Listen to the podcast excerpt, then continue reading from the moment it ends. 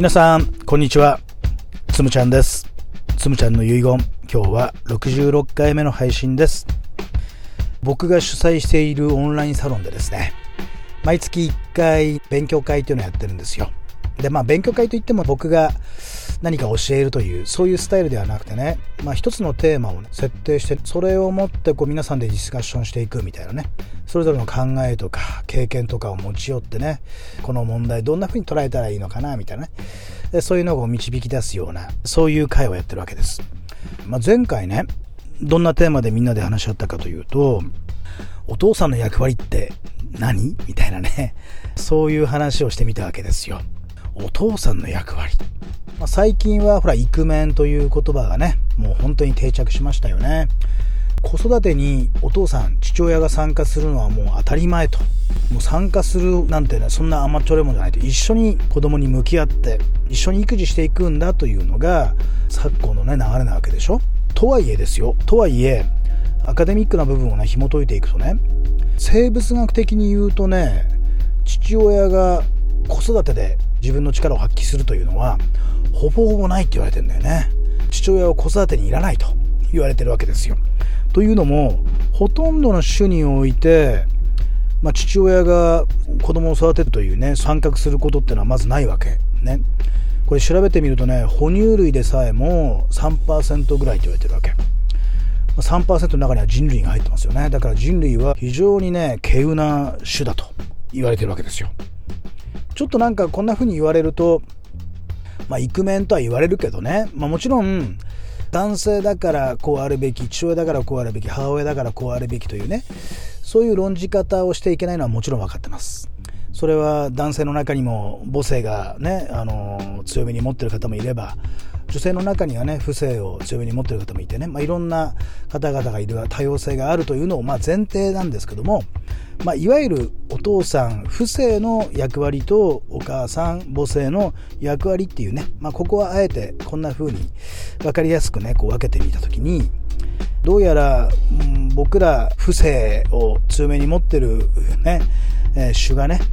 子育てに参加するということ自体がどうやらあんまり向き不向きで言うと向いてない部分が多いんじゃないかというのがねこれアカデミックな見解なわけですよ。言われてみると納得したりなんかしますよね。そりゃそうよね。お母さんみたいになかなかできないよねっていうのが正直なところ。まあ、僕はもう子育てを終了した OB みたいなもんなんだけど、まあ、自分のね過去を振り返ってみてもまあ本当にまあ手伝うねいうレベルを超えることはできなかったのかななんてね思ったりします。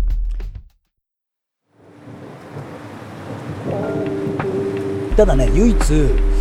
まあ、父親が非常にね子供にとってとても影響を及ぼす場面があるっていうんだよね。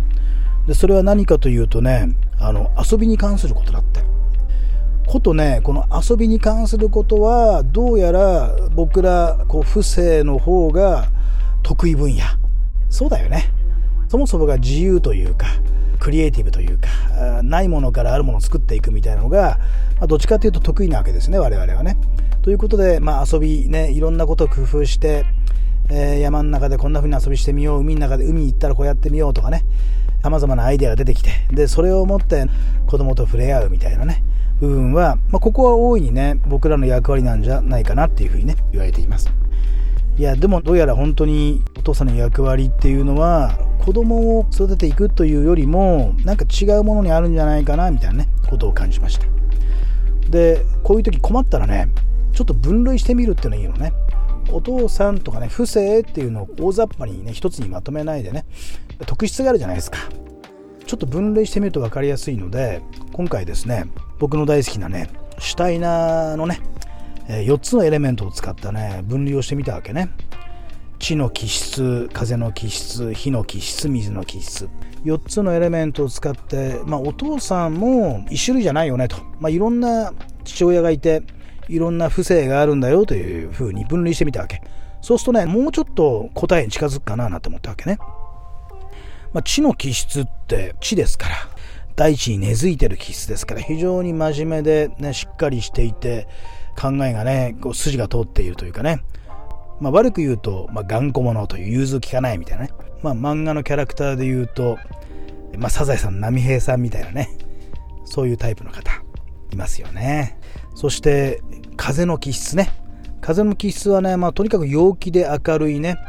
もうとにかく遊び相手としたらもう最高に抜群ですよね。とっても楽しいお父さん。その代わりねちょっと軽いというかチャラいというかなかなかこう自分軸がなかったりするね。とにかく楽しければいいんだよみたいなね。そういうお父さんもいらっしゃいますよね。頼りない部分があるかもしれないねちょっとね。漫画のキャラクターで言うとね、まあ、しんちゃんのお父さんねクレヨンしんちゃんのお父さん。まあこのタイプかなと思います。で3つ目の気質は火の気質。情熱的な非常に強さもあるね。リーダーシップを発揮するようなお父さん。なのでわりかしねまあ子育てにいろいろ口出しをしてくるタイプだと思いますね。自分の考えがあるからね。悪く言うと押し付けてくるね。独善的なタイプの人。まあ、僕はどっちかというとこのタイプが近かったかなと思いますね。わりかしね、子供にね、こうあるべき、こうしなさい、これやろうみたいにね、どんどんどんどん父親の方がこう先頭を切って、えー、子供を引っ張っていくみたいな。英才教育とかもちょっとしがちなお父さんかなと思います。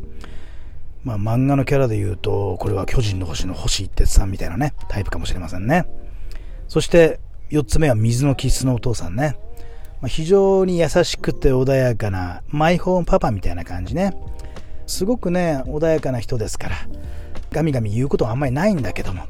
でも逆を言うとね一家の長としての、まあ、リーダーシップがなかったりちょっと優柔不断な部分があったりちょっと頼りないなって思われたりする、まあ、そういう気質のお父さんもいますよね、まあ、漫画のキャラで言うとのび太くんのお父さんとかねちょっと近いのかなとか思います。こんな風に4つに区分してみるとね、まあ、それぞれ得意不得意があるということにちょっと気づいたりするわけですよ。父親というのは核あるべきみたいなね、まあ、あるべき論もあるんだけどそれぞれの気質に合ったねお父さん良さをこう使っていったらいいじゃんみたいに落ち着いたわけ。いやなんかね参加した方々も、まあ、自分の本当のお父さんね父親のことをねまあ、気質で言うと血の気質かなとかね風の気質が強いかなとかねそんなこと言ったりまあ、旦那さんね、あの旦那さん、お父さんね、の気質は今これかなとかね、こういうところ強いかなって思うと、まあ、それぞれの良さがあったり、え、特質があったりしながら、許せる部分も出てくるわけ。いわゆる父親だから強くなければいけない、リーダーシップを発揮しなければいけないね、一家の長でなければいけないという、まあ、ことでもないのかなって思うと、様々な父親像があっていいのかなと。